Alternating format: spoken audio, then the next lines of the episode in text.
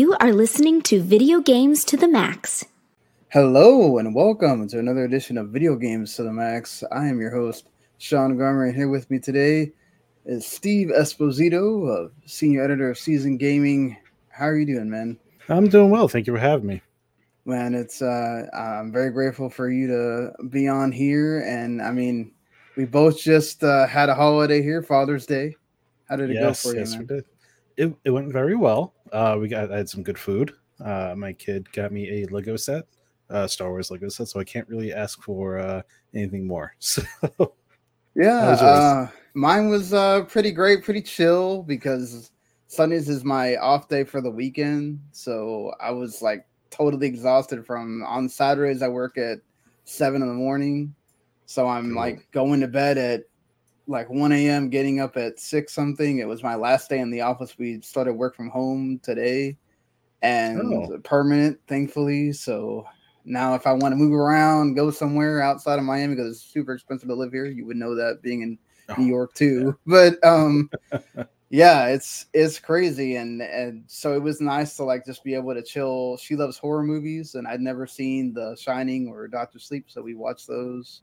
Oh, and she gave me a, a Star Wars thing too, like a cool. Just, she made it herself. She's very creative, and uh, so she uh, just you know maybe this like really simple like card uh, that she made herself. So I was like, that's that's awesome. I was very happy, trying not to cry. so Aw. uh, you know how that goes. Um, but yeah, Yeah. man, one my- of my- the best things in life to get to be a dad. You know, it's you know at first my my wife and I were very like oh we're we're not gonna have kids. And then um things happened and it, it's been a really rewarding experience. Like a lot of people are like not really into kids and I get it but one day you know it, it is it's it's an I don't know it's a trade it's like uh it's like any dark it's like any Soulsborne game. There's a lot of risk but the reward is so good that's the way yeah, my daughter says that now. She's like, I don't want to have kids. I don't. I don't want that. And I'm just like, Mm. okay, you're 12. Let me know when you get older.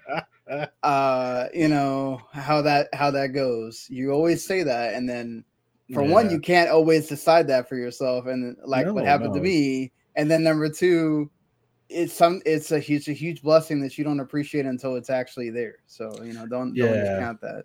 Yeah, and like uh my, mine's three, so she's uh she's a little young, talks very well for, for Yeah. a three year old, I feel. Um, especially when she's trying to make a point in certain things, you know how Right. get. Um, but yeah, it's like um no matter how prepared you are for like parenthood, you're all you're never you're never prepared for like the wild oh no, things. definitely not. Doesn't matter how many books you read, how much your Uh-huh. you know your significant other they've had kids before tell you until you have that experience yourself. It's not. It's it's a whole different deal. Yes, but um, you know, I, I'm sure that um, many of you are fathers out there or mothers. You know, y'all just went through Mother's Day last month as well. Um, thank you for listening and or watching, and we'll get into the housekeeping in just a second. But let's talk about what we're going to be talking about on this show. More of that Final Fantasy 16 demo. I've actually finished it. Did you finish it, Steve? I I did finish the story. Uh, I didn't realize that there's a second part to the demo, and I've been I've been meaning to get to it, but like I just I just couldn't. right. Um, and I I thought it was very good. Like um, it was a game I I was gonna put on my backlog and be like, okay, I'll I'll wait till it hits because I'm a big PC guy. yeah. Um, but I'm kind of like, you know what? Maybe maybe I I don't know. I don't know. We gotta see how it works out. But after that demo, I've I've never played a Final Fantasy game like that. Very Game of Thrones stylish. Like they, they went kind of it's almost like they took if George R. R. Martin was revealed to be like a writer for this, I would not be surprised. I'd be like, oh yeah, that makes sense. Uh, yeah, it's some secret credit that we don't know about, but yeah. we'll uh, get into the specifics on that. We'll talk about some fallout from the Summer Game Fest. Maybe get Steve get some thoughts on the showcases there, and some other things uh, that we'll we'll get into. All right. Well, again, just- yeah. Um, I uh, I'm actually it's weird because I'm not a like big Zelda person, but it's the respect, right? It's the Yeah. the like that being around from even before like right around when I was born when my brother was playing games or introducing me, I remember watching him, and I'm like, you know, the music is awesome. Doesn't matter if I'm not like the biggest mm-hmm. fan of the games. I can't hate the music. So I was like, when I found that, I was like, I got to use this. um, I, uh, yeah, as as a previous as a musician in my past life, and like being involved with music and stuff, and listening to like the the chip tune bands and whatnot. Yeah. It's huge respect for any musician out there who can do it.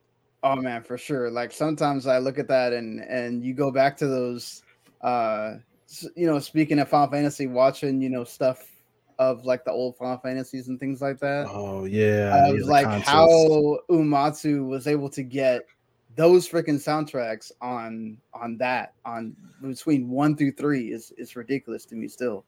He you know that that's the one thing with Final Fantasy is I feel like that's uh the music is one of the key components even for like Legend of Zelda. I think like right. those two games like Legend of Zelda Final Fantasy are best known for like their wide breadth of music and how eclectic each song could sound. And like how the tones still kind of carry over through each and every game. It's just it's they're both music wise no one could beat those two games.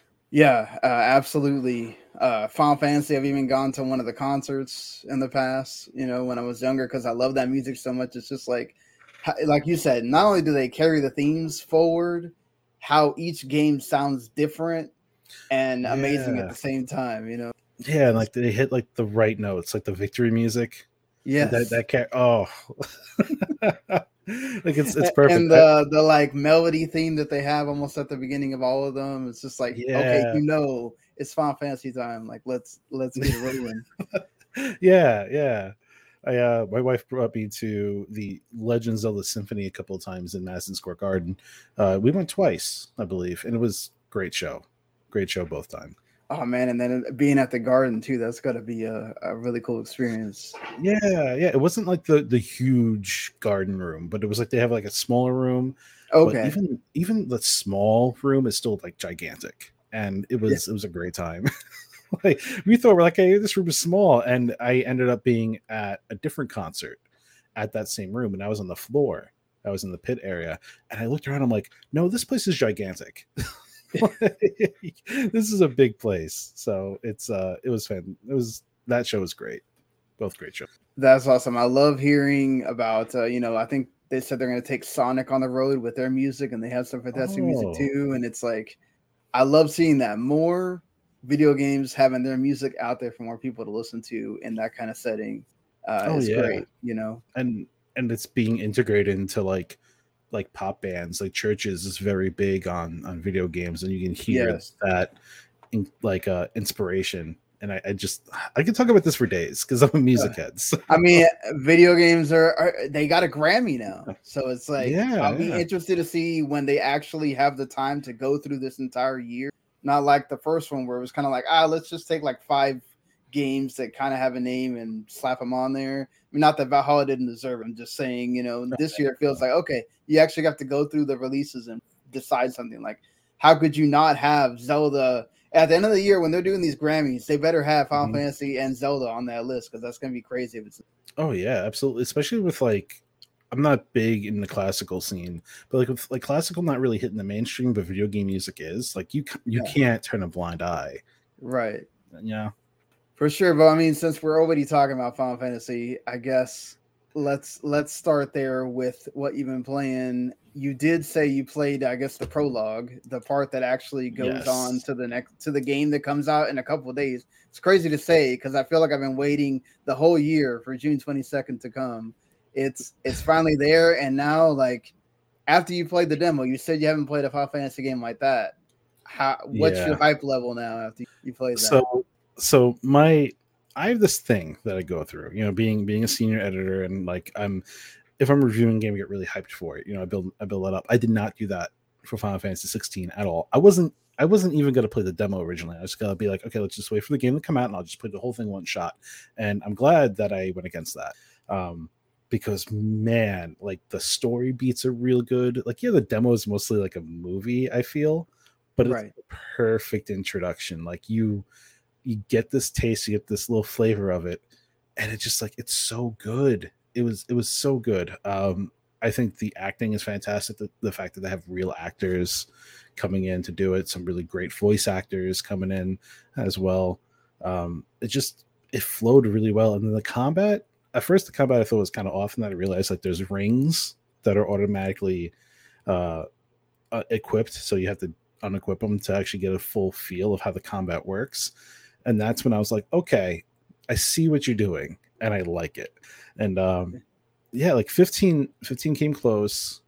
Like every every Final Fantasy game I play feels like it was a build up to this moment where you had I'm even gonna say you had Kingdom Hearts 3, which was good, but it wasn't it was too handholdy, I felt. And then we had seven remake, which was good, and then this kind of adds on to what seven does. Like it, it just it's a stronger feel. And I just I really enjoyed my experience with it. And uh I can't wait for the full game. I really can't. It's uh like I said, I, I just got to figure out when to start it because when I start it, I'm probably not going to stop. so, and I know it's a mature rated game, which is the fir- which is the first for, for Final Fantasy. Mm-hmm. So I'm I'm very excited to see uh, where this goes, and I hope my kid will let me play it. so. Uh, I hope so for you too, man. That's always rough when you got the young kids and you're gonna play something mature, you know, that mm-hmm. you don't uh, expose them to something you don't want to, especially because it's not just mature in the violent way; it's mature in other ways as well. So yeah. Uh, which is different for I mean it definitely goes with the Game of Thrones thing, right? Of yeah. I was he, like, oh, I can't believe he's uh he said he made everybody watch the entire series before I, uh, while they were working on it. There, there is something about that studio, especially because I think Yoshi P is also the producer or director right. of this one, yes. and he's he's very big on like making sure his team is up to snuff on whatever it is they're working on. Uh, with Final Fantasy 14, he made his team play World of Warcraft, like they played World of Warcraft, and he was just like, I don't want to do this exactly, but I want to make it like this. And that made his team better, especially with the whole uh, the rebirth situation where like the game came out and it failed like awfully. I I, I played it. It was bad. And then when he did a, a Realm Reborn, it was so much better, more streamlined. And it's because he made sure his team did the work that was necessary to like make it work. And it shows. And um because of him, I have full faith in in 16. So I'm like, yeah, you can't you kind of deserve my 70 bucks at this point. you did a great job with everything else. Yeah, man. I mean, thinking about it, like how much, like you said, they were able to change what people thought of Final Fantasy 14 just because yeah. they took what was great about WoW and, and other MMOs and said, okay, let's let's build that into this. And then now it's like the leading MMO out there. Like yeah, yeah. And take that one team and and have them work on this. It's like incredible, you know? And you were talking about the voice actor. I don't know if you've seen uh, the guy that voices Clive. He's like been everywhere this week. And, oh. uh, Ben Starr. He's been he's been like on every uh, podcast or one of the you know the big big guys like kind of funny or uh, GameSpot and all that. Um, yeah, it, it's cool to see like that he and and, I, and by extension, you know, Clive. Kind of a lot of people were upset that that's his name, Clive, and then it's like all of a sudden, oh, I don't care about the fact that his name's Clive. This this dude's too cool. that's that's the least of my complaints. You know, like if, actually, I'm, I'm, let me take that back. If I complain that the guy's name is Clive, that's pretty good. like I could complain about other things, but no, we're gonna stick to, to Clive. But that's that that just kind of comes with the territory. You know that that's kind of what they're going for. A lot of the names are, you know, related to like I believe Clive is a British name um, yes. So I think they're kind of tying it in with that whole universe because once again, the Game of Thrones situation. You know, I'm trying to center myself, and I really can. You know? you're good there. You're good there. Uh, you know, I I try to do the same thing, but it's hard sometimes because you're like looking at the camera from one way, and it's like, wait, the camera's actually looking at me the other way. So. Yeah, I also have this ultra wide monitor, so it's oh, like, oh looking, yeah, it's crazy. So I mean, like, did you? I mean, obviously, we knew going in it was going to be more like I guess, Devil May Cry or and all that. You know, more like I guess the the God of Wars that have come out. Does it does it still feel like a Final Fantasy game to you, or are you in that realm of like, oh man, this is just totally different? Um, well, the thing is, I feel like this kind of combat has been front loaded way in advance. Like Right. Square was was pretty straightforward, being like, "Hey, not everything's gonna be turn based." I think ten was like the last one. They're, they're kind of like, okay, yeah, this is ten was the we're last doing. one. Yeah, they're like, this is this is it for for turn based. You know, they're like, we're done. And then I th- eleven was uh, Eleven was the kind of MMO. yeah. yeah. 11 was the MMO, yes. 12 was that Gambit system. Yeah, which like, was also with the "Oh." MMO type where they're kind of just attacking and you're watching them. Yeah. Yeah. It was 13 was the one, the last one where they had that sort of like, oh, here's where we're gonna be going. This is so fast, it doesn't feel like turn based, but it sort of is. And then all of a sudden we went full. Okay, we're trying to really go action here. yeah, because they even experimented on their non-Final Fantasy games with with uh like Kingdom Hearts. They ex- they uh, expanded on that combat system a little bit. Uh, they did a lot of work into like building up to 16. So I'm I'm not surprised in the slightest that they uh they went to this direction, and and it makes sense because that's what's kind of I don't want to say that's what's in, but that that's what's in. You know, a lot of people, a lot of purists want the turn based, but there's a lot of people who are just really not into that, and yeah, they're, they're just like, okay, well, you know, let's try it out. Let's see what it goes. And it works. That's the thing. If it didn't work, who knows? but it does. So I can't really say anything. You know? Yeah, and I felt like I'm I'm one that like I love action games, but I'm gonna say the first off, I'm not like the one that gets the highest scores or whatever. I work with what works, you know, and Yeah. and the fact that I didn't need the rings, like the dodge is actually done well enough on normal that you can get a feel for when you should and when you shouldn't. I almost, I'm not gonna lie, I almost died playing the the boss yeah. that you play in the in the combat demo. Uh, she got me really close, but I was able to, you know, do one of those like last ditch things and and kill her at the end. But I like the fact that it's like challenging, but not Dark Souls. Like, oh my god, I feel like I'm bashing my head against the wall, kind of thing. yeah, because I, I also kind of noticed that the the Soulsborne games are kind of like now they're slowly becoming the default. I feel Right. Mhm. like across, across it's it's implemented other games like Star Wars Jedi Survivor has that now. Right. where they are, you know, they're they're bringing in that kind of combat style, and I feel like Final Fantasy doesn't want to go that route.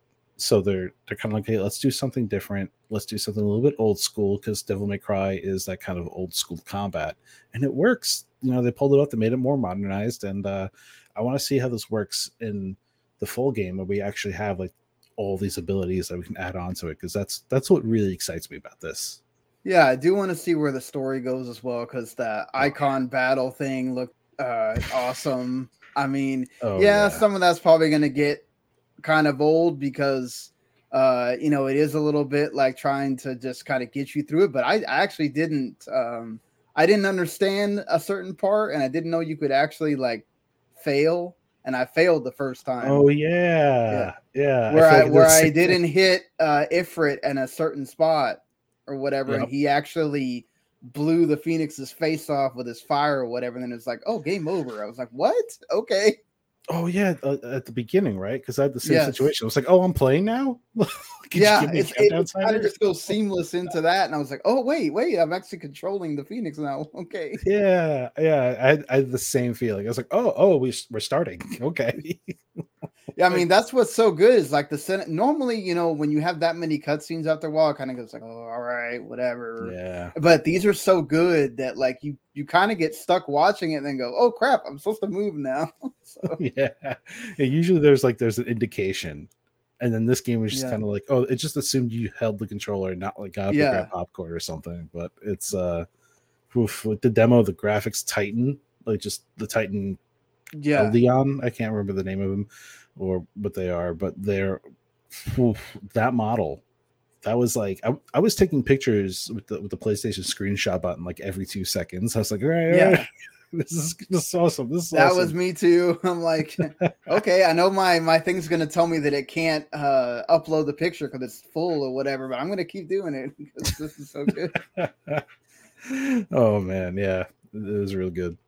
Um, you know, so I mean, look, we're we're both getting ready for this game to come out in a few days. Uh, I'm sure all of you guys are as well. Uh, I keep seeing this one guy on Twitter who's just constantly freaking hyping up this game. I can't remember his name right now, but he's like a, a content creator for Final Fantasy, I think, and he's he's constantly talking about how how much he can't wait for this game. So uh, I know a lot of people are doing that.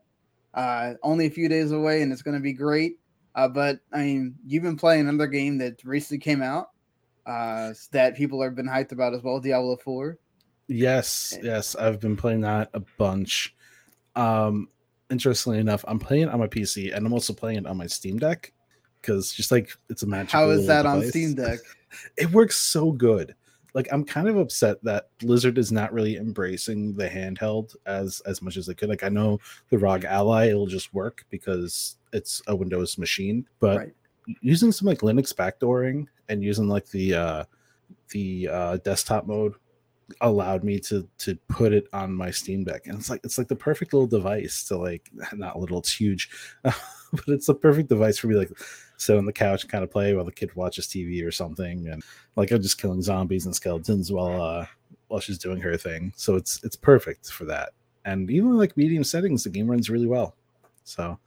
Yeah, Diablo 4, I'm really liking it. I played the barbarian. I got kind of bored, so I jumped over to the rogue, who I'm really enjoying with my uh my ranged build currently. And uh I'm I'm level like almost 30 on two characters, so I haven't gotten to the end yet, but I'm I'm building towards it. So you're like in like Act Three or Four, or so You funny enough, I just started Act Two. okay, Uh, only only because like I I'm the kind of guy who's like, you give me this kind of world and there's a huge sprawling map and there's things to explore. And if I'm like, hey, that's right there, I'm just gonna go look at that. And it's like, oh, okay, hold on, there's a live event over here. Let me go to that. So I totally Yeah. get sidetracked, like completely. Like I'm not reviewing the game, so there's no rush for me to, to get anywhere. Uh, so I'm just kind of like, oh, there's that thing. Let me go check that. Oh, there's that thing. And then lo and behold, before I even get to like the crescendo of the act, I'm like 10 levels above like what it wants me to be. And I'm like, oh, okay, my mistake, my bad. like I should have just streamlined it and just ran. I didn't know that. Um, but I was just having fun. It's like it's it's a very immersive game for a for an ARPG. And uh it's it's kind of up there for like a game of the year contender, I'd say. I, I'm interested to see how seasons work out, but besides that, great story so far, great cinematics, great gameplay, and uh, besides some maybe internet rubber banding, I haven't experienced too many issues. So have you been playing with people or just by yourself? Ah, by myself mostly. Other people I've seen jump in and out. I haven't really played with friends because they're all still playing like World of Warcraft or something. They haven't jumped Yeah. over yet. So yeah, Well, I mean, that's good that you another game that uh you know to add to the list of 2033 games at this point. It's been an incredible year, and there's It- more coming. Oh, the Game Awards are going to be a bloodbath. I, I've been saying it's going to be Yeah, shoot, Legend of Zelda. You got you have Final Fantasy. We have Diablo, uh, Starfield coming up. It's going to be rough. It's going to be the most indecisive year. I, I got to say. yeah, it's it's gonna be one where you know Spider Man still because Spider Man suffer again where it doesn't win anything uh because there's so much around it. You know, Yeah, it's Yeah, it's there's- gonna be one of those crazy years uh for sure. Um but you know just for me really quick I- you know i've only kind of played the final fantasy thing because i've been this was the last week for us at the office so we've been focusing on getting everybody out the door and all that stuff. So uh, i did get to play a little bit um today the steam next fest started which i'm hoping this week i'll get to play a lot of these demos of games that i was really excited about uh throughout uh, watching all those showcases and everything uh, for the indies. Uh, so if you, you know, if you're uh, somebody that's curious and you like to, pl- you know, try out games, I don't know if Xbox is going to have. They usually have one around this time as well, where they put some of those demos on Xbox as well. So I'm not sure if if they will eventually have those if you're a console owner, but if you have a PC, definitely go on Steam. There's like hundreds of games right now that have demos. Oh yeah. Um, so check it out. I, I, I played uh, a little bit of uh, Eternights, which is that indie like action RPG that kind of looks like Persona. That's also a dating sim. Uh, so I think I heard of this one. it, it was on the one of the PlayStation State of Plays. Oh yeah, Um, yeah. So it, it's uh it's definitely unique for sure. So like you your so your friend puts you well you're you're playing a character but they allow you to kind of name it whatever you want. So you kind of Of you can either do two, two one of two things have it act like yourself or have it uh, be someone else you know so your friend gets you on a dating app uh, and then you're supposed to start going on this date and then craziness happens and all of a sudden you get put into this where you're essentially fighting like zombies sort of Huh. and then you know you go through the action rpg part and uh, I don't know how far the demo goes, like if you actually get through to some of the dating stuff, but it, it's fun. Um, the combat's actually, uh, it it does it wasn't too hard to get into, but I can see some people that maybe aren't big action game fans a bit struggling and they want to actually do more of the story part, but they do have difficulty modes. So if you're there more for the story, they do have like a story mode option where they make the combat easier and you can kind of just go through um, the story, which is they have some really good like animated like cutscenes, and then they have like the in-game stuff as well. So it's one that I'm definitely. It, the problem is it's coming out in September in the week where Oh, Mortal Kombat's coming out, oh. P. Uh, there's some other big game coming out like that same week, and then that, and I'm Uh-huh. like, oh my god, that We poor got- dude, Oh yeah, we have that um, developer is gonna is gonna suffer for sure on that.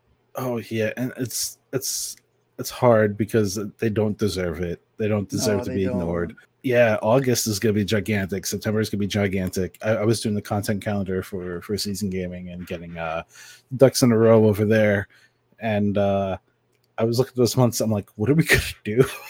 There's so much. There's so much. And I'm like, I had myself down for two reviews. I'm like, oh, I can only do one. This is gonna be a little rough here because uh, Yeah, two of them two of them are right next to each other i'm like all right october's gonna be pretty big and then like november nothing yeah, like totally everybody decided to skip November this year for some reason. yeah and then Uh, avatar on december 7th it's like what, you- what you- what's going on here I don't know. It's it's just it's really weird. It's like instead of taking advantage of the Black Friday and all that time, I guess they said, "Oh well, uh, it won't get nominated for Game of the Year if we don't put it in October." So I guess yeah i guess yeah i guess that's we, uh we all got to do it before then. yeah it's yeah. it's crazy, man. Like uh, it's crazy. Just to I guess kind of go into any thoughts you had on on the summer game fest that just just happened. How much like it feels like we're getting into Jeff Keighley is is assuming his dream here slowly but surely. Like people are molding their game releases around the Game Awards. Summer Game Fest actually felt like E3 this year. Like we're we're starting to get there. I feel like yeah i feel like it's funny because i kind of i personally like to to kind of joke around on Jeff Keighley because it's you know he's popular it's funny Right. you know. But in, in all seriousness i give him so much respect for like he single-handedly pretty much saved this entire concept of a conference um especially when you have all these people pulling out and the esa is doing absolutely nothing to uh to try to try to keep some sort of legitimacy in in the video game world. They're they're just kind of abandoning the medium. And then you got Jeff Keighley who's like breaking his back to give back to the community in a way that uh, that the one of the biggest organizations in the world can't. So I, I give him so much respect for being able to be like okay well let's get kojima on stage which he does all the time yeah. Uh, or like let's let me get elden ring. I'm going to show off the first trailer for elden ring. That's a huge deal. Final fantasy 7 rebirth i think it is like that's a big deal. And like he he's got stuff on on from uh from uh summer game fest that sony should have had during their conference right. that's a big deal Yeah, the fact that Like- Sony didn't Sony actually wanted to work with him. They didn't just shove it all in their showcase and go like, "Ah, I'm sorry, Jeff. We got to do us first. You know? yeah yeah which like if if i was sony that would probably been a move that i would have pulled is like no sorry we want to show off final fantasy like not you uh so the fact that he's respected enough to get that is is a huge deal. Um, and for the entire world to kind of just like look at him and be like, okay, we see what you're doing, and we respect it. And I, I, respect him for what he does. I I used to put on um I used to work on an expo, a local thing by here, so I know what it's like to run like a segment, and it's it's so hard. It's so it puts so much work, and you really need a good team to do it. So I respect him for like putting in all that hard work and getting it together because I, I really don't think anyone else could have done it. I really don't.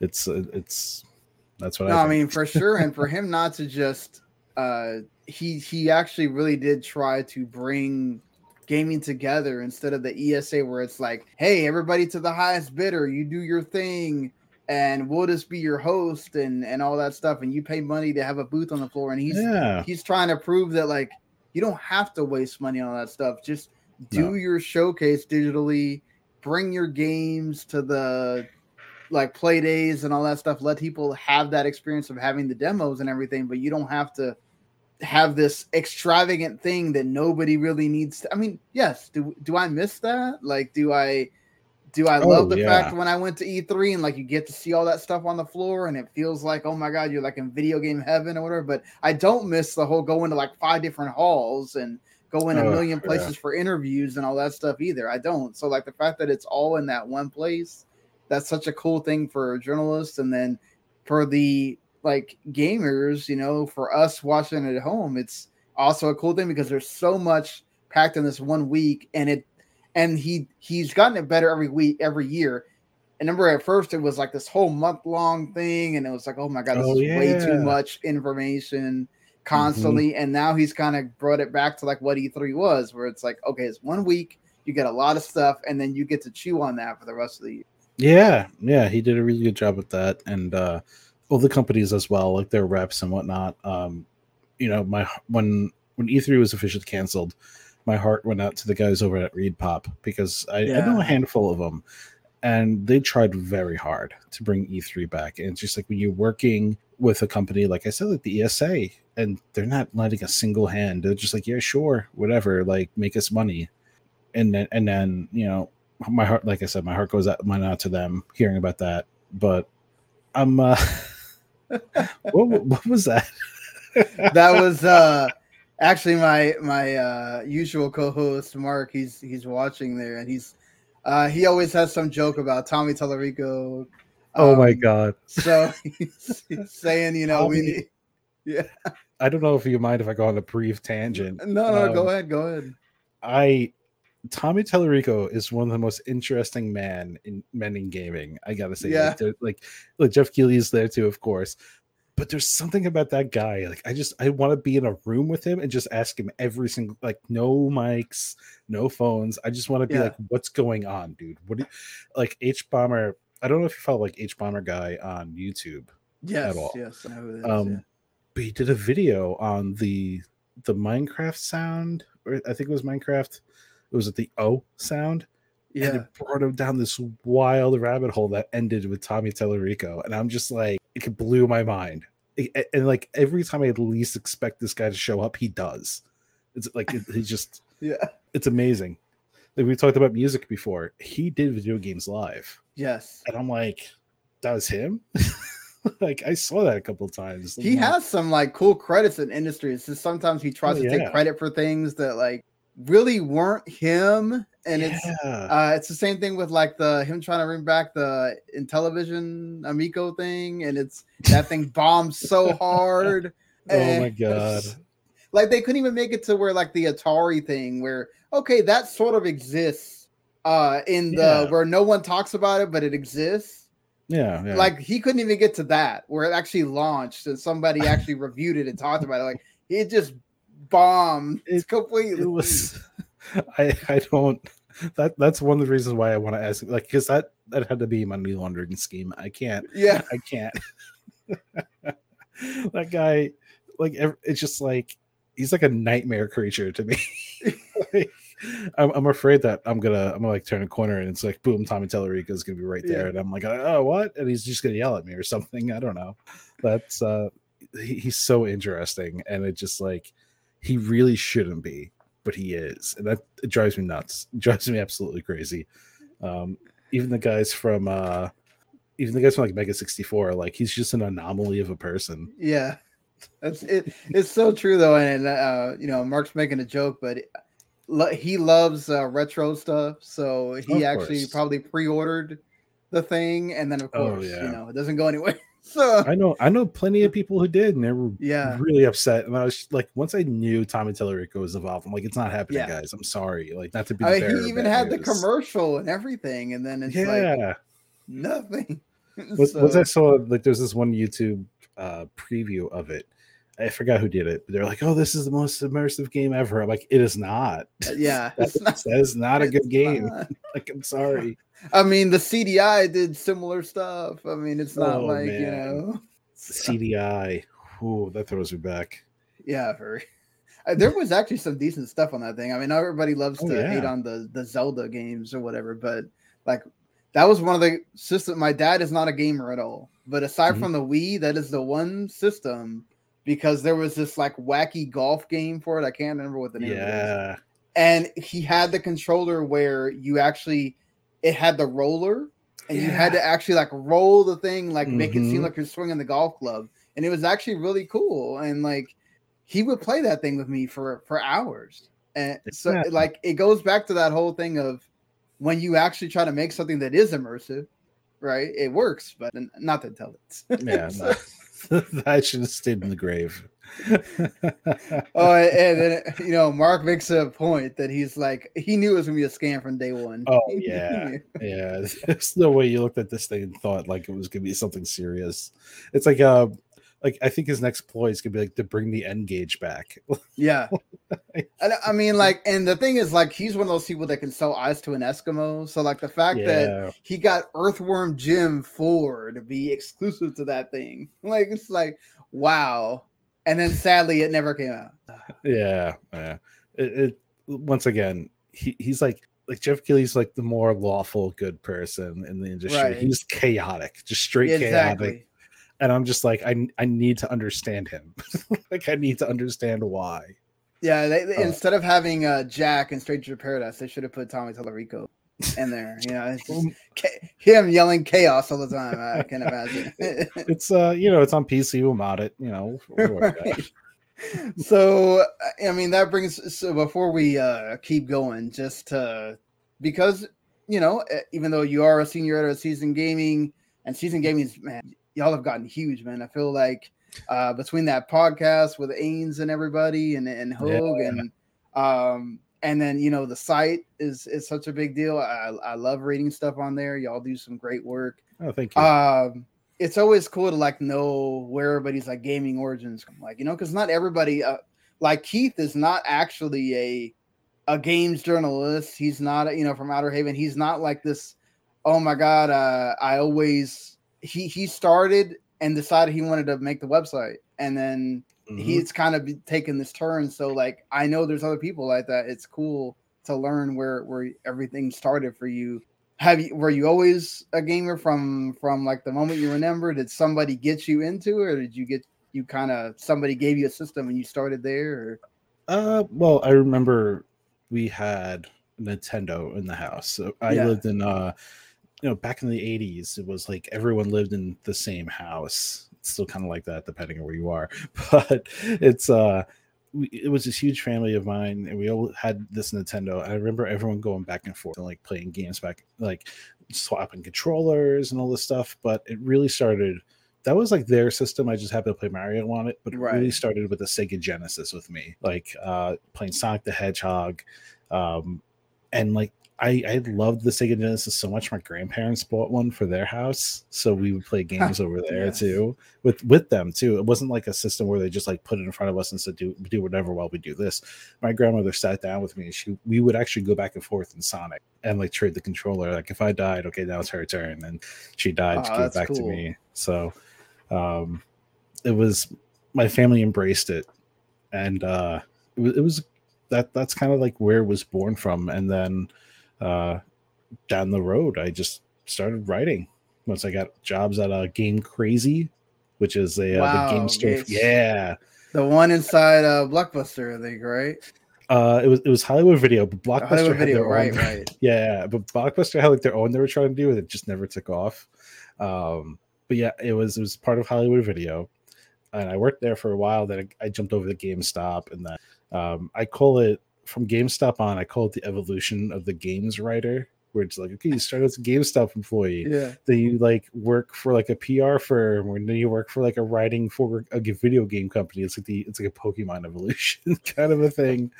Um, and that's I started uh working with Seasoned Gaming about three years ago, like right kind of uh when the pandemic was starting, and I was like, okay, Right. let me get uh let me get a little bit more writing experience and I work with these guys because I followed Ains for a very long time. I Yeah. you know, we met on Reddit and uh him and I hit it off and then we got some of the great dudes on on there. I, I met Keith at PAX two years ago and he's he's a great guy.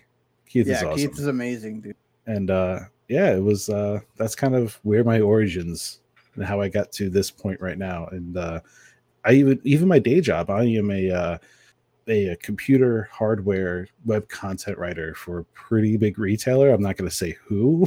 Right. Okay. Fair enough. um, I'm just only because like this company's actually big enough where if someone found me, it'd kind of be like, oh, that's weird. Uh, yeah. Plus, you know, with the internet, you never know. People Mhm. are so terrible sometimes. It's- yeah. So I'm like, you know what? I'm not going to tell anyone exactly who, but it's a big company. Uh, and I, I do a lot of their computer work. So it's uh, it, video games since I was a child of being seven, uh, seven years old playing Sonic. That got me to where I am now. Hey, I mean, that's cool. You know, you're not, you're one of those people that can say, look, video games did something for me. Look what I'm doing with Mhm. that now. You know, that's, that's always a cool thing because I, I remember growing up and my mom's kind of always sort of supported it. You know, uh, my dad was, was exactly that. He was not a gamer. He just put the thing in front of me and I don't think he expected me to grab it like I did, and it became like the thing that I like to do, uh, aside from sports. So he, but he was never a oh let me play with you, let me figure out why you like it, you know, kind of. Thing. He was just like, all right, I'm a doctor, I got too much stuff to do. Uh, you know, you play. I This, gotta save you know, lives. Yeah, I gotta save lives so it, it's it's one of those things where like thankfully it's good to hear those stories of like hey this does still still happen for people you know and and the fact Yeah. that gaming has grown to where look at all of the stuff my brother Mhm. who's also a tech person is also a, like a streamer as well on the side so it's always cool to me to see how people go from that to, Oh, to another thing in gaming Yeah, that, I met my wife through GameStop. Uh, like we were, we were both assistant managers of different stores. And we hit it off, and uh, like it's it's so crazy how gaming has affected my life beyond beyond reason. It shouldn't be like this, and it turned Yeah. out perfect. So I, so like you mentioned Sonic, right? But what are your, I guess, favorite genres? Some some other favorite games for you? Um, favorite genres definitely RPG. Yeah. Um, MMOs are I'm big into MMOs. Like I love these time sink. I I love any game where I get to fill up a bar and then I can make numbers go bigger. Like if any game has that, Number go up. You- Good. number numbers go up. You got me. so, um, like uh, I'm a big World of Warcraft fan. I'm big. Uh, I'm Awesome. really kind of diving more into Final Fantasy 14 because I got burned out on on WoW. Yeah. Um, But like I, I love those games. I love my RPGs. I one of the, my favorite. I remember playing. I remember telling my parents I was too sick to go to school so I could play Final Fantasy 7. like that that that series means so much to me. Um, and then like I'm, I'm surprisingly enough out of left field. of racing games. I wow. don't know Alright. why. I I'm not a big car guy. I love the way cars look, but I can't. I can tell you how like parts of an engine. Otherwise, like games like Forza Horizon and whatnot, and Motorsport, they're just RPGs for cars. That's Oh, all yeah. they are. Oh yeah, for sure. Like I mean, RPGs. think about it. Like you're literally putting better parts in your car Mhm. so you can upgrade your car. yeah, And sometimes they do have numbers that go up with that too. So exactly. Like yeah, you put money into it, numbers go up. That's my thing. yeah. It gets more expensive, so you got to send more money. I mean, exactly you got to do more races you're grinding out for for resources With- i mean the first game that makes you have to grind out for gas you know then i'm done but right? Yeah. like the games like Forza, where it's a little arcadey, it's not too serious. I, yeah, because sometimes Gran Turismo, I, I can't play Gran Turismo in the regular Forza because they get too simulation, and I'm like, look, yeah. I love driving my car. I I I've learned to actually like cars and like to know what's in them and and how to fix things or whatever, but um I, am not a oh my god, I gotta have this and I gotta drive mm. at like 30 miles an hour to go past this turn and I got yeah. I'm just the Gran Turismo movie looks cool, but I don't want to drive like that. It does, it does. Yeah. yeah, yeah. I'm the same way where it's just like I like the Horizon series because it's a playground. It's go around, yeah. do whatever you want, and they're just like Forza Horizon. I think they're on five is the, the more recent one, where they're just like, here's a supercar you turn the game on. Here's a supercar, go 300 miles an hour, mm-hmm. hit a ramp, go fly into the ocean. I don't care. And I'm like, yes, that's how that's how this game should be. Um, but I do respect like the um, the the simulation games and stuff, and uh, I think that's also partially due to like my history with like Grand Theft Auto and like those. Yeah.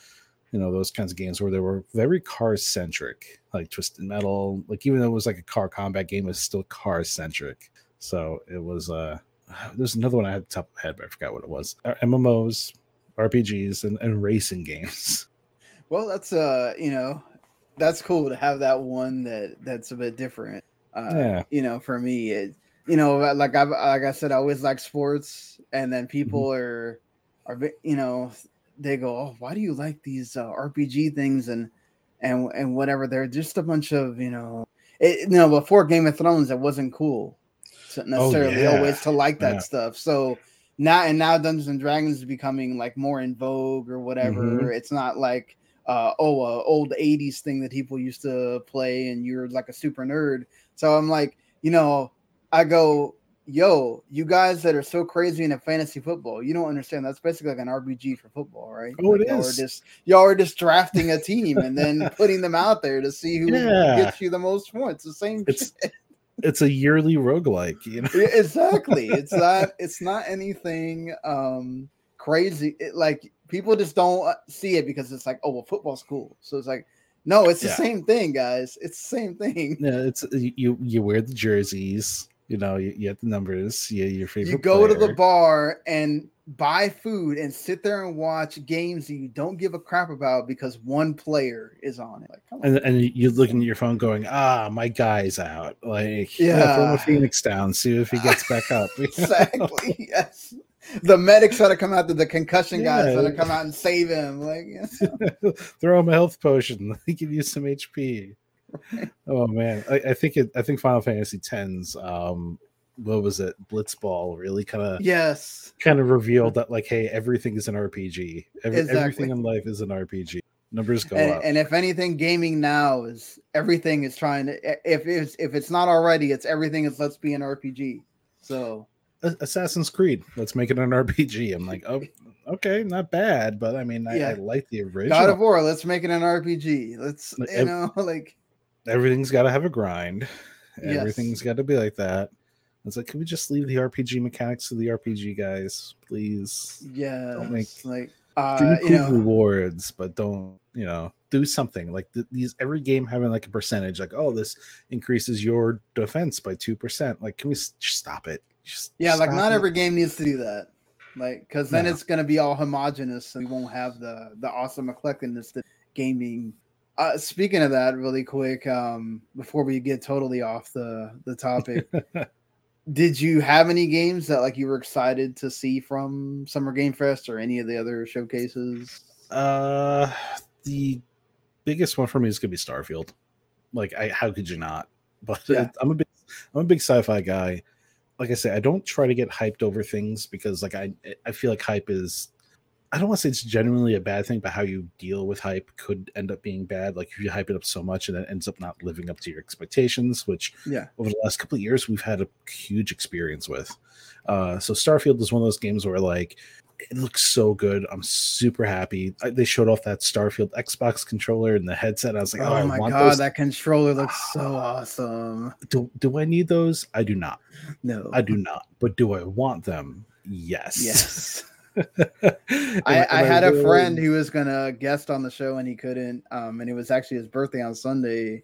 Uh, you know, shout out Seb uh, Cardone, man. He got the controller, and I was like, oh my god, that looks so pretty. I'm sitting there going, nope, must not press button on Amazon. Must not press. I, I already have I have two controllers right next to me. I got the this one, the 30th and the 20th anniversary one, which like the control style just looks so good. It, this is one of my favorites.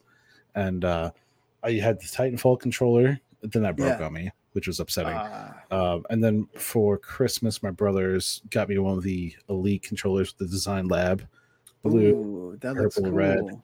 Yeah, I like this one. And I'm kind of like, if I get another controller, I'm not going to use these. So I can't Right, yeah. get another controller. You'll have to like purposely make yourself like go, okay, well, I'm gonna play with this controller today. no, yeah, yeah. And like the Starfield controller, um, it, it just looks so good. And then, uh, what was it like? And, and that's and then I realized like that's kind of how Microsoft's making their money, uh, because they, they're not they have Game Pass, so they're not Right. making money off of games like Starfield really, but they'll make money off the peripherals. So that's like their Yeah. their give and take. And I'm like, okay, I don't need. Design Lab thing is such a like a neat idea. Oh man, of- it's so good. The design lab stuff is so fantastic, but that, that's where their money is. It's it's in this kind of hardware. Um, I used to actually work for Microsoft, so I know firsthand Yeah. of what they're making money off of. And it's this is this is one of those things where like they struck gold with it. They really did, and it's good quality stuff. I, I will say, for the most part. I know some people had issues with the Elite version one, but this this one Elite two has been holding up pretty well through my uh, my Diablo campaign. So That's uh that's good here. I mean, since we're on the Xbox topic, you know, they had a by all accounts in uh tremendous showcase after having like so many years of people just downing them. But a lot of stuff came out after the showcase. They had this big Mhm. interview where they talked about a bunch of different things. Um, I kind of gave you like little highlights of things that they talked Yeah. about. Was there something that stood out to you that that you feel like okay, we kind of need to talk about that? Yeah. Okay. So I'm a big hardware guy. I'm a big PC guy. I wrote a couple articles comparing uh, the PlayStation architecture with the Xbox architecture with like the Steam Deck and like how the PC market's now changing because it's in a weird spot right now. I, I don't know if anyone's really privy to what's going on with like Nvidia and AMD and all these how how that affects consoles which is a big deal. So you, you have it right here uh, about Starfield being locked at 30 FPS on the Xbox Series X, but it's it's 4K resolution, and this is like this is this hits home for me because I love this game. I love how it looks, and everyone who's played like the hour long demo of it has said they loved everything they interacted with, uh, and I don't think a lot of people are understanding the full scope of what this game is. Like Yeah, they talk. That's the reason why that direct was 45 minutes. I, I watched there it. was a lot in there. It's a Yeah. lot of information. I watched this thing three times because there was that much info on it. And if you really paid attention to it, they did drop hints on why it has to be 30 frames per second on the console. On on PC, I'm expecting 60, and I got no problem running it uh, because the specs are out and the specs are pretty decent. But people will get like, there's no such thing when it comes to like PC or just game development. In any case, there's no such thing as a decision. There's compromises. That's what all these companies do. They don't go out and say, "Well, we're going to make this 30." That that's what we have to do. No, they they tried 60 and 60 wasn't working. No matter what they did, no matter what horses horsepower they threw at it, all the horses, uh, no matter what they threw at it, it just wasn't going to work. So they said, "Okay, well, we're gonna have to compromise this in one way. Do we want? Because here's how it works. It's either, and it kind of stinks to say this, but when you look at a game like the scope and the scale with the the regenerative concepts and everything being like thrown in your face quickly without hesitation, you need to consider. Okay, well, we have 4K resolution. That's a need.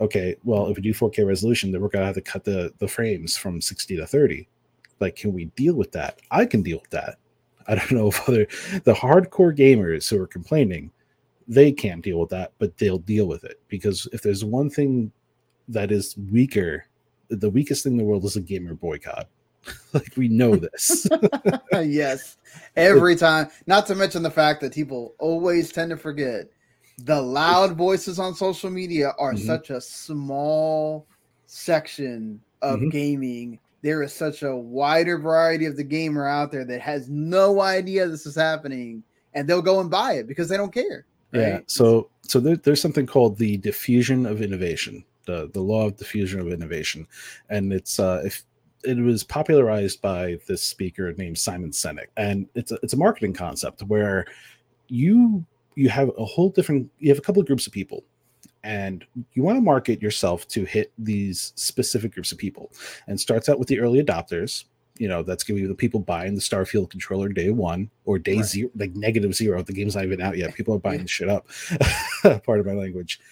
Then you have like the people who are like okay now i'm going to buy this stuff because they're buying this stuff and they're saying it's good so i'm going to dive into it. And then you have uh more of those people then starts going down to the the last resort the people who only change because they have to. And microsoft is smart enough to understand their market. They understand who they're going for they're going a little bit for the early adopters because they're going to bring the other people in and they're reaching a market penetration of like 15% and that's the what they call the threshold. If you can get past like 15 to 20% you're golden. And that's what microsoft's doing with these games is that they're they know who they're going for they know what's going on and the loudest people on the internet are not the crowd they're going for. They're not. They And don't because there's many people that that look at that and they go, "Oh man, I can do all this stuff and in space," and they're Mhm. gonna just get grabbed on that, and then you go, "Oh wait, I can just subscribe to Game Pass and play this for 15 Mm. bucks." Like, oh, right there, and then you got a new Game Pass subscriber. Like, and they're not really what you would call a hardcore gamer, but they got it based on what they saw in that thing. yeah it they're um the way that Microsoft like microsoft is it's funny because all these companies like they have the smartest people on their staff they they Right. they write checks for the right people and the guy on twitter with an anime profile pic who's going to tell me that they don't know what they're doing. Okay. Yeah, right. like you know better sure. Um so the fact that like yeah redfall was a big mistake and they owned up to that um it wasn't great. Um, i didn't even play it. I just i just know it, wa- i don't have time. Yeah. i Right, just know no. it wasn't good.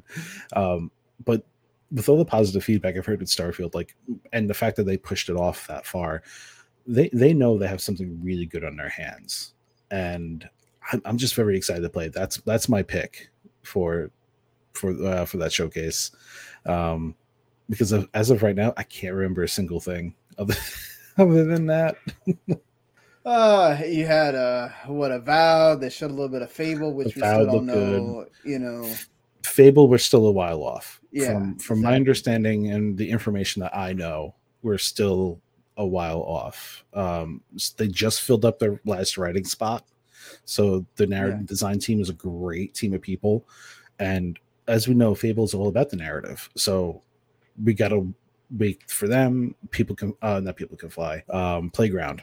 They have to Playground, that they're like redevelop their entire engine to work for fable because they don't want to make it a racing game. So i would i wouldn't mind. It's an rpg uh but um they, they had to do a lot of work to like just get to the point that they were at.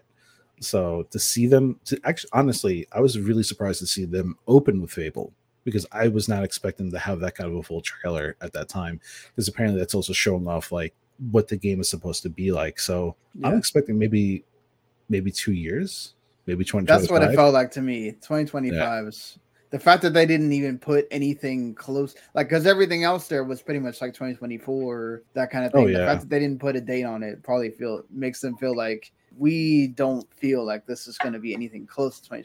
Uh, yeah, and the, and the fact that we know that Microsoft has no problem pushing games off that they need to be pushed off. But I, I like I know a lot of people like to point to Redfall and be like, well, what about that one? But there was a lot of stuff behind the scenes. they did delay that game. I mean, Yeah, yeah, they did. And, and the fact that also it's like they didn't come in with that game. That game was brought to them. Mhm. They delayed it, and then like Phil said, it was at the point where it's like it didn't really matter how much more time we gave it. The way that the game was made, it would have had to take an entire overhaul that could have taken even longer. And how many resources are you going to waste on that? Yeah, when you just put the game out and then hey hopefully it pulls one of these ubisoft things where they can get it into a state where people might enjoy it at some point yeah. Like I don't like seeing a game fail, and I I don't like it when people like say like they praise a game for failing or, or something like that. Um, but like Redfall is like it's it's a learning opportunity, and plus like, there was a lot of stuff going on at Arkane that Microsoft didn't even know was happening. Right. Like uh, a lot of people quitting, you know that, Yep. huge they lost almost the, a lot of that prey team hmm and everything. You know, so like when, when you're experiencing that sort of attrition like how do you how do you collect yourself and still release a product? Like i, I think releasing a game at all is a miracle. I don't think people understand like yeah. how much work it takes to to get to that point especially when like you're considering pipeline the scope and everything. Like i'm surprised i'm surprised that halo well, i'm not surprised but you know having halo get pushed off like it's not in great spot right now because of the the after effects of the, the store. Imagine if that came out when it was supposed to. Like that would have that would have been terrible. And then starfield Yeah, getting oh the push like we we know starfield needed that push. So it's Yeah. and uh i mean and you compare that to something like legend of zelda. Tears of the kingdom was supposed to come out last year but they spent a year on just fixing bugs imagine if nintendo released that when it was supposed like uh, last year when they said it was supposed to supposed to come out that would have been a train wreck but Yeah, same thing with Final Fantasy 16, right? They, mhm. Yoshi basically said, "Oh, we spent the last year, basically year, polishing it." I mean, yeah, they're still gonna have to have a day one patch, but imagine if it would have they would have tried to have it come out last year. Yeah, and that's kind of like where we are, what we're looking at the industry is uh, on en masse. AAA games need just a year of polish to come out without any issues. I, I don't think the yearly schedule, like even what was it, Call of Duty, they went from just two teams, just two, two teams going. You get year one, we get year two, then we get year three, then you get year four. Now they have three separate teams Right. who are working on a three year cycle because they need one just one year to just like figure out other stuff. That's where we're at in AAA gaming. Not, not you- to mention all the support studios that basically help them as Mhm. well. So yeah, and then you got like uh what was it Corey uh Barog? I can't ever say his name. yeah, correctly. Corey Balrog, yeah. Barog, yeah. He he was saying like, hey, listen, we made we made God of War Ragnarok like two games into one because other, it, it would have taken 10 years. We had, you know, we had Todd Howard saying that Elder Scrolls 6 might be his last game. Like people don't understand how long it takes to make a game. Like you you you have right here that I mean, I Matt just Booty. uh yeah, Matt Booty mentions says that, right? He's like people need to kind of understand that dev cycles are like 5 to 6 years minimum now, like for a AAA game. Yeah. Uh that makes I mean that was going to be my point of there was a lot of of discourse which sometimes discourse is bad, but this was actually good discourse yes. of are we getting too much into a divide of we have indies and then everything else is triple A, and we don't have that middle ground anymore. no, And you- you're absolutely right.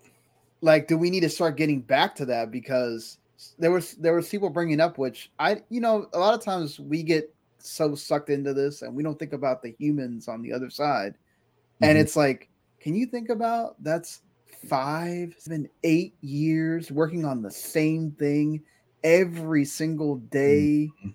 to get one game out of your life. Yeah. Five to eight years, one game. and, Like- and you're yeah and you're, you're talking like you have so many lives behind that like you said like i think uh, to put it into perspective the when cyberpunk 2077 was announced to Right. when it launched okay i i met someone i got married i had a kid i went through two cars mm-hmm. I got like five different jobs. You know, life happened in that lifespan. Like you really think about like, and that that their production was that was a long production. That was a seven year production, and you have Matt Booty saying like, oh, it's average. It's going to take five, and if one thing goes wrong, one you just need one. You get one key person to leave your company, and it's that sets you back months you know like someone loses the keys the usb drive you know that's that's a project just getting that back we don't and we don't know exactly what's going on and we don't deserve to know what's going on like you know we're not entitled to information so like, And the problem is with the way people react, they make you Mhm. not want to give out that information. exactly. I don't want to tell people where my day job is because I'm afraid. so, right? Yeah. Like I, you know, I don't want to. I don't want people. I mean, to, the uh, the fact that like, oh my god, the game. I- feel like people are starting to be a little bit more understanding, but like even Yeah. even now, people will announce some kind of delay, and if it's some huge franchise, you're gonna get people with death threats. Like it's like the world ended Yeah. because now, oh my god, I asked off from work that day, and and like now I can't have that day. I'm like, yo, dude, I get it. Some people you really have to put in PTO and all that stuff, and that's a big deal. But you're not thinking about those are humans on the other side, and the Yeah. catastrophe that they will deal with even bigger if that game comes out and it is in terrible shape than if they waited another year to release Mhm. that. But you don't get to know when you should because you yeah. people act like that. yeah it's a it's a big it's a double-edged sword and like as, as someone who's been trying to get into like the narrative design aspect of gaming it's i, I keep that on, in mind of like yeah like it, it's it's it's a rough job it's it's it's not the roughest out there but i know there's plenty Right. of jobs that are really hard but like when you have when you have people who are leaving social media because they get hate like that that that should tell you something like that that should really awaken something in your mind you know as a person not even as a gamer but just as a human being to be like you know what maybe we're taking it too far like Yeah. maybe, maybe gaming has gone too far and you know it's a far cry from what it used to be where a lot of the retro guys will will understand where a game came out and it came out that was it you didn't get no updates you spent Yeah. your money on Mhm. that game your allowance and that's what you got so be happy and Yeah. play through the whole damn thing exactly. Like uh if there was something in there that makes it to where you can't progress, well, I don't know, figure it out. Figure it out. like uh, call the manual the, the phone number in the back yeah, of the yeah, manual is like exactly. for tips call 1-800 yeah, Nintendo. call them. Uh spend I don't know how much money on collect calls or whatever to to get that get that resolved or or buy the strategy guide or wh- whatever it is. yeah um you know it's just like that's the thing is there used to be that middle ground of right the thqs and and all of Mhm. that of like having your double a games and now you don't really have that anymore or if you do people lambast it for being a double Yeah. a game and it's there's shouldn't with we we- I think we're going to have to get to the point where we need to accept that there are going to be that that needs to come back because if not, we're going to get more and more time between these huge Mhm. games. Yeah, And- and like th- that's a thing. Um, a uh, a mutual of mine, Tony Polanco. I remember when Yeah. he said to he said out last year, uh, and I didn't agree with him when he said this. He said that Yeah. the Xbox Series and the PlayStation Five feel like a lost generation. And at first, I was kind of like, what, "What are you talking about?" And then, like after a full year, I thought about it. I, I'm- looked at these games. I'm like, okay, we have three or four AAA games from first party studios releasing in a year. Three or four. That's not a lot. That's not a lot of games. The fact that I we mean, look know, at PlayStation this year; it's one. yeah, yeah. There's we don't know we don't know anything go, about PlayStation going into 2024. We don't know. We have no idea, and that's six months away. You know, February. February will, will be busy with stuff like we always are, but Yeah. we, we don't know what's happening. You know, that we we can't. And and you start asking yourself, well, why did I buy this console in the first place? Right. you know, when we have these indie games, these indie darlings out there that are so stylish and fantastic, running on potatoes. you know, Yeah. like that's that's kind of why I, I really like the Steam Deck, and I think that also goes back to Nintendo, the the one brand that no one likes talking about. You know, they love Nintendo, they do, but you look at what Nintendo's doing with the Switch, and Tears of the Kingdom is for what it is. It's a fantastic game. It it should not exist on that platform. It should not exist on that using that Tegra, the NVIDIA Tegra chip. That's an ARM processor. That that's an old ass. It's almost ten years old at this Yeah. point. Like, and, and and Nvidia hasn't pulled the plug on that, which I'm surprised. But you you have all these games that can run on that hardware. Why would Nintendo put the money to release a more powerful system when all it's going to do is blow up the budget? It's going to make companies have to put more work to into a five year project, and they're already granted they're already taking like what ten years to make a Legend of Zelda or something. yeah, Um, but it's you know having weaker hardware right now is not that big of a deal. we don't we really don't need a Switch Pro. We, we don't. Like they, they've they've shown us that. It makes me think of well, why did we buy a PlayStation? Like remember all the games that came out? Okay, it's coming out for PlayStation 4 and PS5. Right. Well, we only bought a PlayStation 5 because we needed it for some reason. well, yeah, because you thought, right? Well, you're, Yeah. you're like, oh man, th- we're gonna get that step up, right? And then all of a sudden the pandemic happened. I think if the pandemic hadn't happened, I think we would have bounced into the PS5 and series a lot faster. Yeah, Uh, I, I had to- agree. they had to regress to putting Mhm. God of War and and Horizon Forbidden West on PS4 because they're like, we can't even get people to buy this system because scalpers are freaking Mhm. eating it alive and then there's distribution problems because of the pandemic and we're only Yep. selling it on our website like and every time we put it on our website it crashes like at, at some point yeah. you know microsoft might have been the, the smartest person out there of having the series s because they could actually put that in the store it was around Mhm. people didn't buy it for the most part because you know it's seen as the lesser of the two but people are buying that thing right and you you tie that with game pass and it's it's a it's a big uh money saver for people that were going through issues in the pandemic and even now you know the parent Oh, that yeah. wants to just buy a game system for their kids i almost thought about it when when my daughter was Oh yeah. Really getting into games she she's kind of more of like the oh I'll play Roblox with my friends or do a Mhm. lot of you know they get that age they just want to do stuff with their friends and then my thing is as a reviewer as somebody that's a journalist gaming has kind of always been the oh it's my other job so I'm always stuck Yeah. having to do something with the system so there's been a few times where I got to play things with her and and a lot of times I can't because I'm I'm having to use it for something but Yeah. it does the series S does work for what it was intended, but it's Yeah. not the next gen console, right? It's not the thing that is supposed to push Mhm. us forward. And I do I I did see Tony's point back then. It's funny because he just posted like an article like yesterday about how oh now they are starting the next gen. So uh the the irony there um after everything that was shown off on Summer Game Fest, and I agree, right? It just took time to get out of the pandemic stuff Mhm. get used to the remote work thing and and get in a better quality of life situation for a lot of people it sucks that all these people are like being demanded to go back to the office Yeah, oh um, yeah. Yeah. i think sucks as well because it's like their life is already tied to this game for all this time for them to make a living and then you're going to force them to be in an even worse situation like when, when now they have to do a commute that they didn't have to or they have to you know be even more away from their family than they than they maybe already are. Like it's just Mhm. that's the, that's the thing. We don't think about that human side. So perhaps embracing the double a's or the indies are already expanding. We're seeing the indies yeah, start yeah. gravitating towards ps1 ps2 look kind of games. Like i think people also need to understand that because of how long quadruple a's and triple a's take to make we're going to have to start embracing another thing that tony was always talking about oh, I'm not buying. I'm not buying these consoles to play indie games, you know. And then that's fair. That's what. Yeah, that's, that's a fair take. opinion. But I, I do think we need to to embrace that because it's like indies is where you see the innovation. Indies is where you see Mhm.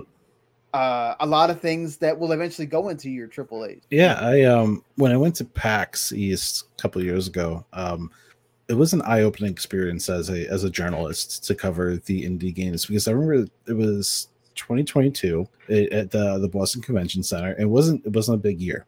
It was not a big year. There was not a lot of AAA games there, if if any, real if there was any.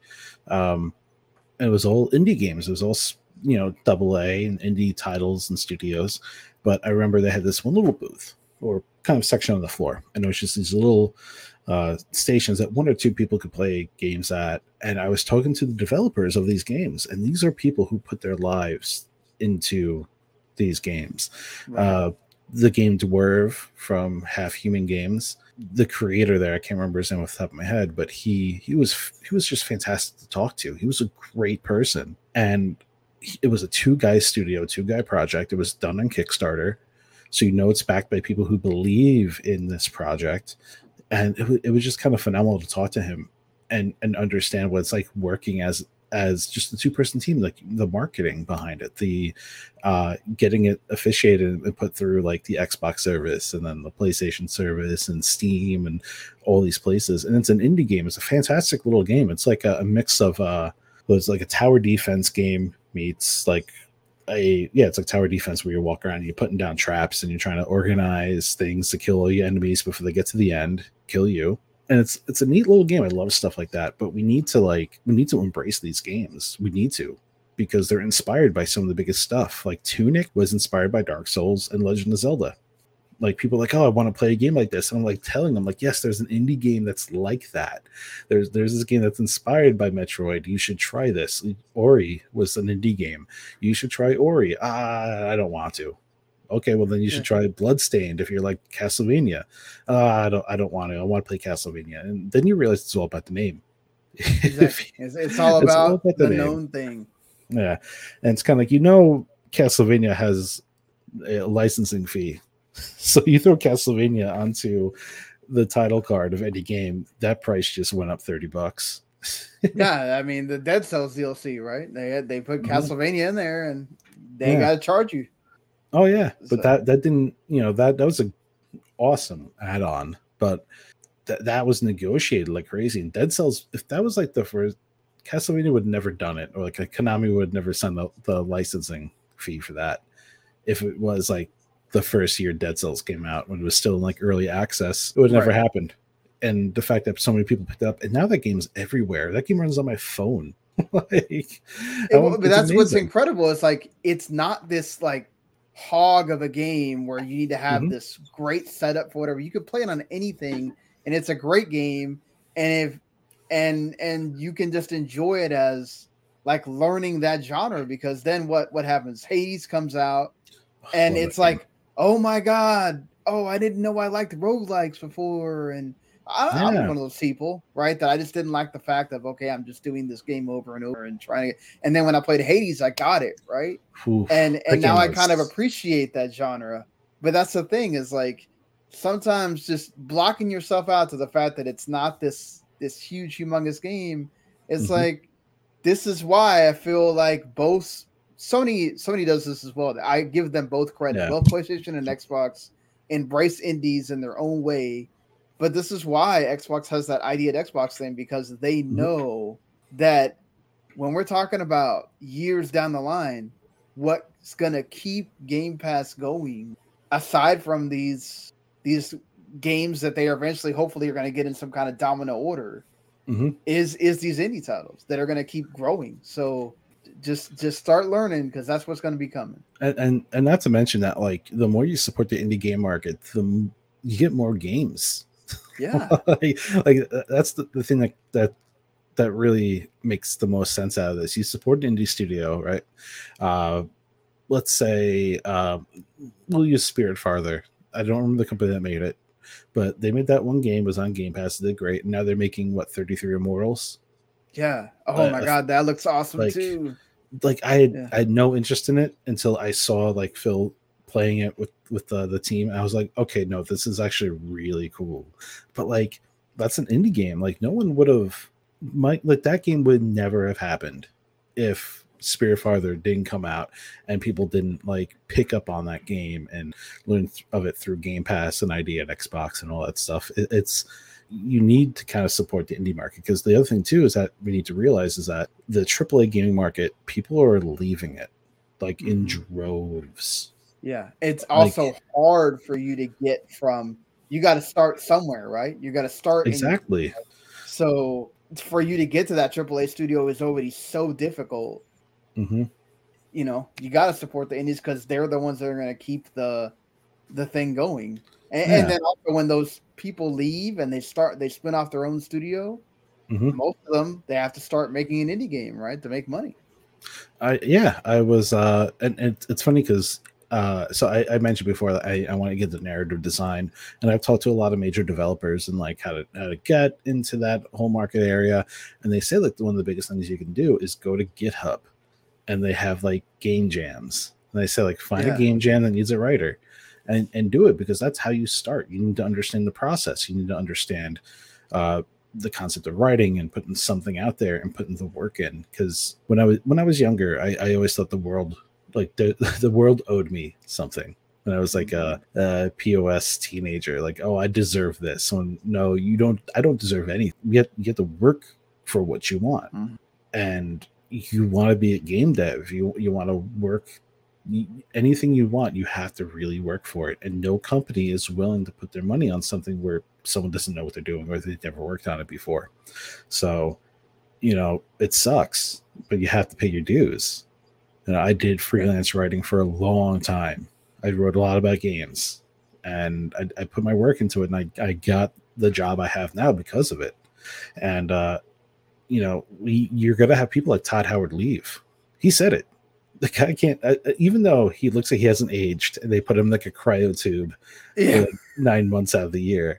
Uh, like he's he eventually he's going to leave. These great minds that we have behind the most the most awesome modern games we have, they're going to leave, and they're good. We need people to fulfill their shoes, and Right. uh, you know that that starts from the bottom.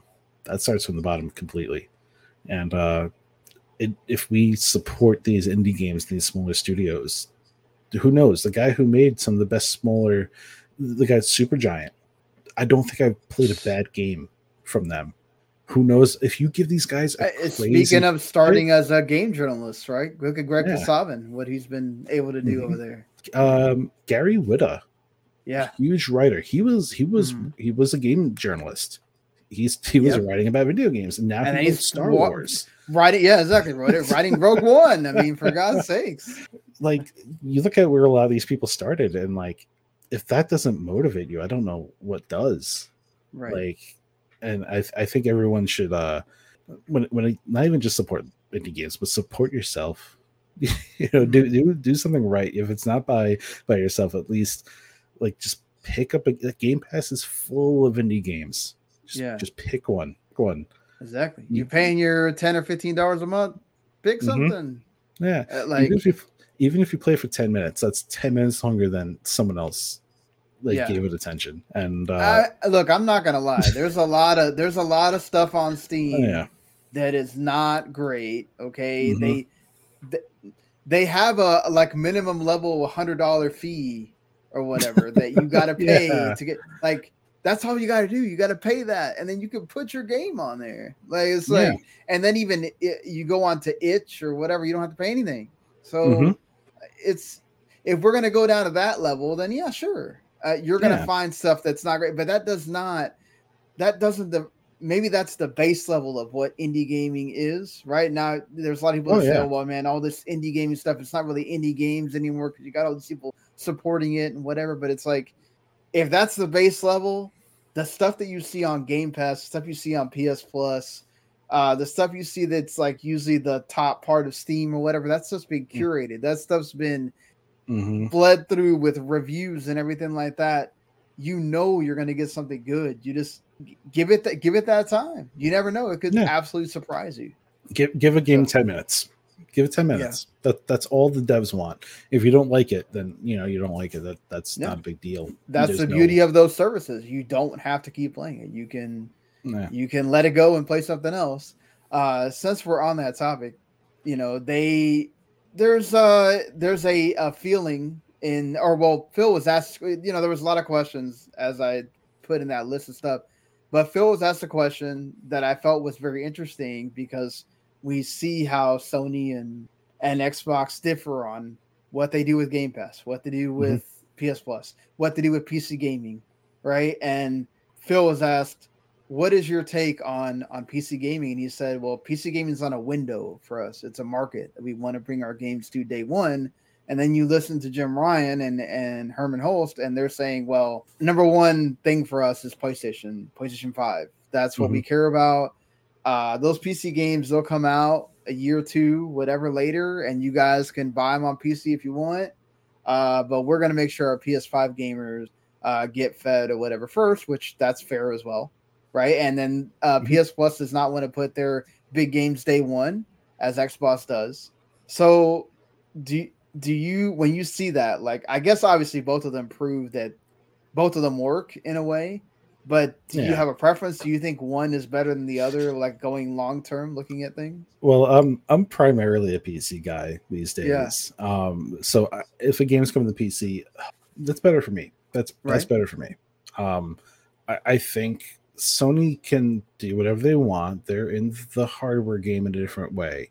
I remember an interview with Major Nelson ten years ago uh, when PC market when the PC gaming space was like on the rise. Like it was still in its infancy, but was getting bigger. And Microsoft saw like, hey, listen, we need to we need to capture that because no one else is, um, and they don't want Apple to beat them to it. so um, when they in an interview with Major Nelson, someone asked him, "Oh, so what about the PC market?" And Major Nelson said, "Oh, you mean our other console?"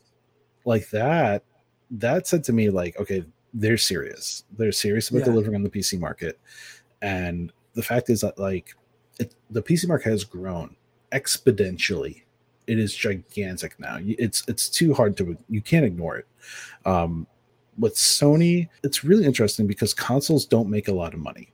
They don't. Right. They they make about maybe forty dollars of of profit, and they have to sell it at a loss because if Mm-hmm. not, it's a ridiculous Yeah. expense for everybody. So they have to they have to sell it on they have to sell it the software. And that that's kind of the big difference here is that sony is selling you the console. They're also selling you the software. They're also selling you the controllers. They're selling you the other parts of the, the peripherals. They're selling you the playstation vr they're selling you the games for the vr and they're saying no to the pc market because who gets a cut of that someone else mm-hmm. right valve gets a cut of the money or Epic gets a cut of the money, although not as much, or Microsoft gets a cut of the money. So they don't want to do that. They they're Sony as as much as I, I do like all these companies a lot, Sony is probably the most nefarious of them all because they don't they don't want people to go outside their their walled garden. They don't want people to see, you know, these games running super high fidelity on a PC because they're like, Right. oh, that means They don't want you to know the grass is greener on the other side. yeah, But- yeah. And that's not always the case, you know, with Last of Us on PC. You don't want to talk about that one, but um, but it's it's very like I played Spider Man on PC. and It was like night and day difference. I'm telling you, it, night Yeah. and day difference from from PlayStation Five to to PC. Um, but not everyone has my PC build, and that's kind of like the the, the big downfall. I don't think it hurts Sony if they put their games on day one on PC as well. You know, because they're not pushing out physical media you know it- they can they could have a separate contract with steam or whatever i don't know the semantics behind it i'm not gonna pretend i do but it, it's as a gamer who plays mostly on pc it is kind of upsetting to see them go that route because the playstation 5 as much as i like it is weaker hardware to me Right. so i'm not getting the best experience and that's kind of like why i had final fantasy 16 on the back because i was kind of like okay i want to play it on the best hardware. And the best hardware that i own is not the playstation 5 Right. it's not. As much as we'd love to say it is it's not. Um my pc is, is way both pcs are way better than it. And you know i uh, microsoft understands that and they're like you know we want to give people choice because that's what their thing is. They oh Mhm. they they had their walled garden with the xbox one and i was i was a beta and alpha tester for that console. It was it was very walled off until phil spencer came in and he was like no let's open the gates. Let's let's do the total opposite because currently what we're doing is not working. Uh, and sony really went big with the playstation 4 and now we're seeing sony kind of backstep and they're acting like they did when the playstation 3 came out Mhm. where oh the price tag's not so bad oh you know this isn't so bad this is good they're getting a little cocky so Yeah. I think Microsoft is playing their cards right. And I think Nintendo's just in the background, like just counting money and be like, oh, what's up now? All right, yeah, no worry. No, you guys fight it out. Don't. I mean, look, Nintendo is the reason the Steam Deck and the ROG Ally Mm-hmm. and all of that stuff exists, right? Uh, the reason why Sony has that Project Q thing where you can remote play it or whatever. Oh, yeah. What uh, like I, I, don't- I mean, not to mention that thing looks really stupid. It looks like oh, basically like God. you stu- i- If that's really what it's gonna look like, you already have that. You're selling people a yeah. backbone controller with your your PS5 thing. They're like, what are you doing? I hope that's seriously Yeah. a concept because holy crap! I mean, well, uh, no, no, in Sony, it's not that. But that, that's the thing. It's like, um, it's like one step forward, two steps back with Sony. Right. They feel like they can get away with it because where they Mhm. are. Right. And then Exactly. And like the whole their whole version of PlayStation Plus with the three tiers or the essentials or whatever they call it. Yeah. I'm just like, this is listen, I, I'm in this space. I'm I am terminally online. I get it. yeah. like we get it. We we understand how this works. But you look at like the average person, and all this is done is like this is done to confuse the average gamer, like the average person who isn't online, who doesn't know the ins and outs, who need to to talk to someone to turn the brightness up on their phone because they don't know how to do it. Uh, like it, it's they they're kind of like it's it's very nefarious. And meanwhile, you have Microsoft who's just like, give us fifteen dollars, just play everywhere. We we don't care. Right. You know, it, it's we want you to play everywhere. Yeah, we will talk yeah. about how much we want you to play everywhere. Sony's kind of like, yeah, you can stream. Oh, now we're gonna make a big deal about streaming all of a sudden because uh, it's it's Mhm. possibly causing this deal that we don't want to happen uh, Oh, be a yeah. problem. And and like, oh well, Microsoft's pushing it, so we want to do our own cloud thing because right now we're having to pay Microsoft to do our our cloud for us Yeah. uh, and, like I, I get it i get it but it's like you know you guys had cloud first right if you guys would have actually Yeah. gone after that you could have been sitting pretty where microsoft is once again behind you but that's the thing is i think it most of the time microsoft i feel like has been behind right because if you think about what they want to Oh, yeah. do with xbox one always online all that stuff well we're kind of always online right now a lot of Mhm. games are have to be always online now Mhm. they're trying to push into like play everywhere thing and now sony's like oh you know what i think we kind of need to do that too like it's yeah it's it's uh it's two mentalities fighting each other. Um there there's uh there's this thing called uh this concept of do you know the game you're playing? And that's what these these businesses are playing. They're playing Right. two different games uh themselves. There's the finite game and the infinite game. And the finite game is when you have two teams who are competing against each other. They know the rules. They know there's a definite winner and there's a definite loser. Then is the uh the finite game uh, no, that's a finite game. Then you have the infinite game, which is the goal for that is just to stay in business. Uh, right And Microsoft has learned that. They learned that the goal isn't to beat the other person, the goal is to stay in Mhm. business. And Sony is playing it where it's like, okay, we know we have to stay in business, but we really want to beat them. Like, that's not really what we want to do, but we want to. So they're trying all these different things to try to beat the competition, and it's not working out that well. You know, um, i mean it's working out now but we're starting to see the cracks yeah. in. and, and that's the thing. It's kind of like death of a thousand cuts with them right now. It's just like they got a lot of people on board with the hardware and the promises like ratchet and clank and, and spider-man and all these games. Like they look really good. I'm gonna play them i'm going to. Um, but when i'm done with those games am i gonna keep the playstation from collecting dust? That, that's the big thing. Yeah. Uh, Microsoft is able to keep people going, you know, because of their third party support and Game Pass, which is super easy to use and su- a super easy concept to understand. They know that, like, they they know that there's no finish line. That's what it Mhm. They, they there's none. There's no finish line. But and here's here's the genius behind the whole thing is that Microsoft knows that they understood that years ago, and that was it was a big thing when Windows 8 came out and it didn't do too hot. so they're like, Yeah. okay, we got to jump to Windows 10. They had to jump instantly because they knew it just wasn't going to work, um, and didn't. And Ballmer left, and all these people left. This big, big exit of a lot of major names. Um, and meanwhile, Sony was kind of like sitting on their laurels and going like, oh, we don't, you know, we don't have to worry about anything because they're in disarray. And then they collected themselves and realized, okay, here's our new approach. Instead of being the walled garden, we're going to give open access to everyone. We're going to have games everywhere. It's going to hit us, but it's not about the short game. It's about the long game. You know, where we're going to be in 10 years. And Sony it has been, and it's very obvious, Sony has been playing the immediate short term game. And now it kind of, and Microsoft was making it easy for them as well to play the immediate short term game. It was like, oh, we can just keep doing gotchas because you keep screwing yourself. And Yeah. then, oh, well, while y'all are developing this thing over here, we're kicking your butt. And Mhm. they didn't really see, to be fair it's a PlayStation, they probably didn't think that this was going to work, right? oh, yeah. uh, even though Yeah. Microsoft has what you call infinite resources, they probably felt like, okay, eventually the Game Pass subs are going to hit a wall. We're Mhm. going to start making it to where they can't get the big game. So people are not going to keep subscribing to this thing. Microsoft's going to stop putting money into it. And eventually they're going to have to cave the service, right?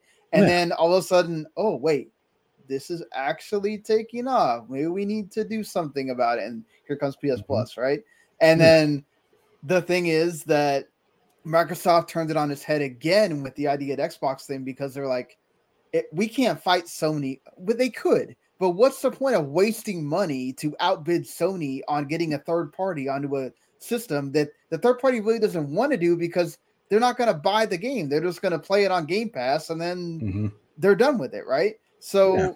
they have this like pipeline that keeps giving them games to put on Game Pass. Like it's like it's this ingenious thing that I actually didn't really think about until last year of like, wow, Yeah. if you really think about how many games they have in that program and how many they keep putting in, Mhm. they can literally just keep putting games on. Look, they're not the ones that that catch your eye if you're a casual gamer or whatever, but Mhm. they fill up the thing. You can say, "Oh man, we have 400 games or whatever," and Yeah. it's not 400 old ass games from the PS2, PS3 era, which that really does have a finite cap on it because Oh you're talking about old graphics. You're talking about Mhm. uh, you know, things that people are like, oh man, I don't want to go back and play.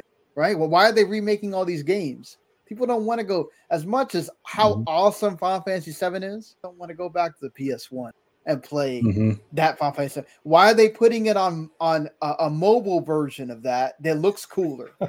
Because people want to play the thing that looks cool. So Yeah. yes, they got to like- push their hardware. That Yeah. that's what it is. They got to push their hardware, and uh, it, it's that that's kind of the beauty of all this of this back and forth is like uh, you you have Microsoft with their hands in multiple pots, and Sony wants you to believe that they do too, but it's really one track for them, Yeah. and it's the place Well, they're 5. starting to get into the whole, oh, well, now we got to do the live service thing, which that's the Yeah. thing that I think could be a real big turner of, dude, if those live service games go the way of some other live service games have been going, Mhm. oof, they could really go the other way quickly. And, and the thing is Yeah. that um, the live service game style is a matured, it's a mature genre. It, it that's it. You have to the amount of breaking in you have to do. Once again, it's that diffusion of innovation. Who you gonna get to to hit that market penetration of fifteen to thirty percent? Who who are you getting? You're not going to get the early adopters because they already invested all their time into other games. Fortnite. How are you going to get the Fortnite gamers off? you're, you're not pulling them from their game. They already have sunken cost. How do you get the, the World of Warcraft gamers, the Final Fantasy 14 gamers, the Destiny players? Yeah, you got Bungie, and are you Mhm. going to get Bungie to people to get off Destiny to start playing Marathon? Like, Yeah, and and and from what I understand, Destiny 2 is kind of in a rough place content wise because Bungie's A team was taken off, and this is coming to me through very legitimate sources. Uh, Bungie's A team has been pulled off of Destiny and they've been put on to Marathon. So you're competing with yourself now. Mhm. like what what you're going to release 10 live service games between now and i think that's like now and like two years from now or something like that i Yeah, don't remember two to the- three, yeah. yeah two to three years 10 to 12 live service games and you expect you're competing with yourself you're giving people way too much choice and this choice is a good thing but when you give too much choice you you get choice paralysis And you have one aren't gonna play company that's supposedly looking over everything, and it's like, Mhm. do you really want just one company looking over everything? Because they have a certain style of live Mhm. service game that may not Yeah. work for everybody. If you try to Exactly. turn every live service game you have into that, it's Mhm. not going to do great either. and, and and the thing is that people are so limited on time and your audience that has Mhm. lifted you up so far they're older now this is the one thing blizzard understood with world of warcraft. Their Yes. user base is older now. The people who played it back in 2004 when it first launched i'm gonna be 37 like i don't i don't have the time i used to have when i was you know 19 playing that Mhm. game. I i don't i if i play it i'm playing maybe a couple hours a week if that but besides that like oh diablo 4 came out seasons haven't started, but there's a lot of controversy behind it already about how they're going to implement how this system works. And I I can't I can't put time into filling out a battle pass for all these games. I have to pick Yeah. one. like Not not so much you're paying for all of them as well. yeah, Like, it's like- yeah. Like, yeah, sure. Oh, ten dollars here, ten dollars there. It doesn't seem like a big deal because I'm older and I have money now. But you have these people who are coming, they're younger and they're getting into modern gaming. They might have time, but they don't have money. So what are you Yeah. gonna like, what are you that that's the problem we're like getting that? with the streaming services as well. It's starting to get to Mhm. the point where it's like, uh, yeah, people don't want to keep paying more and more prices for the amount of content that you're giving, and then when you try to overproduce the content, guess what you have to do? You start having to pull it off. Mhm. So that's the thing with gaming is then what ends up happening? They end up killing the live service game because they can't afford to keep it running with the amount of the the small amount of people that are playing it. And that's the thing is uh, also I think it makes a point of why Microsoft is doing their thing of saying, look, we we can make we could take forever trying to make our own games, or we can come and and buy Activision Blizzard and get an Mhm. easier ticket into places where we aren't strong. right? Exactly, yeah. And, and you know, right now the FTC is trying to block the the deal with Mhm. that injunction or whatever. Like, where do you sit on on that deal? Do you think are you are you in that state of like I'm worried? Oh my god! oh man. I um I know people who work for Blizzard, like Yeah. personally. Um Okay, and I worked for Microsoft. So Yeah. the thing is with me is that Microsoft is very serious about their work ethic when it comes to having a positive work environment. As we all know, Activision did have some trouble, you know, with uh, uh, Activision Blizzard had some trouble with sexual assault and allegations and th- those terrible stories that came out about two years ago. I want to say it's been. And when I when I read those stories and like my heart sank it was very hard to root for this company, a company that I loved and spent most of my life with. Um, and what I know, what I know about Microsoft, and I know like if they were absorbed, the humanity aspect would go up so much more because I was when I worked for Microsoft, there was a sexual allegation case that happened while I worked there with a manager that I had, and they take that super seriously. I am talking secret meetings, talking to lawyers, the whole nine. They take it super seriously. They do not mess around with that. So I don't care that I, I really when it comes to like major corporations, the only thing I'm scared about is that if they do get absorbed, that a lot of people will lose their job because the jobs that they have would be they they wouldn't be relevant anymore because the Yeah. business has absorbed the other, which is a thing that does happen. Um, that's my only worry. I want people to have a positive work environment, and I know Microsoft can give it to them. On the other hand, I don't want people to get fired if their job is no longer needed. But I think that aside, I think just on the humanity aspect, I want to go through. I don't I don't care about Diablo on Game Pass. I don't care about World of Warcraft on Xbox. I don't I don't care about any of that stuff. I just I want I think I don't like Bobby Kotick. I don't like him at all. I think he's a terrible human being. I want to know who does. yeah, I don't I don't think uh, Variety apparently or somebody Yeah, yeah. someone, uh, whoever wrote that article two weeks ago. Um, I, I think he's a terrible human being. Uh, if there's one thing we can all agree on, it's that. Um, and I, I don't want to see him employed. I don't want to see him in charge of people anymore. And, I, and I that's the want- only way. That's it- the that only is. It's the only way to do it because that guy's not leaving unless someone hires someone. But like it's uh, that's that's my take from the whole case because I, I I otherwise I don't care. Like it, I got I I- got no skin in that game. Yeah, I mean, I think it would be. I personally don't like I the games that I like from Activision. I don't know if they're gonna like Crash will probably keep going, and so will Yeah. Spyro because we know uh, Phil Spencer's mentioned that. Mhm. Um, I'm one of those people that likes. I, I love Guitar Hero and Rock Band. Like I don't know that Phil Spencer's going to bring that back because I really don't know what you could do with that at this point. Um, Yeah, yeah. that that's going to make it relevant for people, you know, of of my daughter's age and forward. But I just want to see those studios separate and not only work on Call of Duty and get to do stuff that they want to do. exactly. Uh, More have the freedom that that you're gonna you see Bethesda and all these other studios, uh, like inXile getting to work on that Clock Revolution game that looks amazing. Like, can you imagine Toys for Bob getting to work on maybe something that's not Crash or Spyro, like their own Mhm. thing? Like that would be amazing, you know. I- I- So yeah, Mike, Microsoft has the bones of a company that wants to produce good games and Yeah. not not a, not abuse their workers and not create just Call of Duty 2023. yeah, exactly. uh, and I mean, just, to, ju- because we're on that subject, just really quick. Any thoughts on the Embracer thing? Like that, that just made me so Uh, sad for everybody that works there. Yeah, Like- yeah. I it's never a good thing when the media outlets and the media companies start consolidating their reporters um and the coverage, especially when you see a really big situation happen and you need readers, you need solid writers to, to talk Yeah. about it. Um and that's as a as a freelancer myself, it you know, it, it's really rough to see um see people let go because now they're they're starving.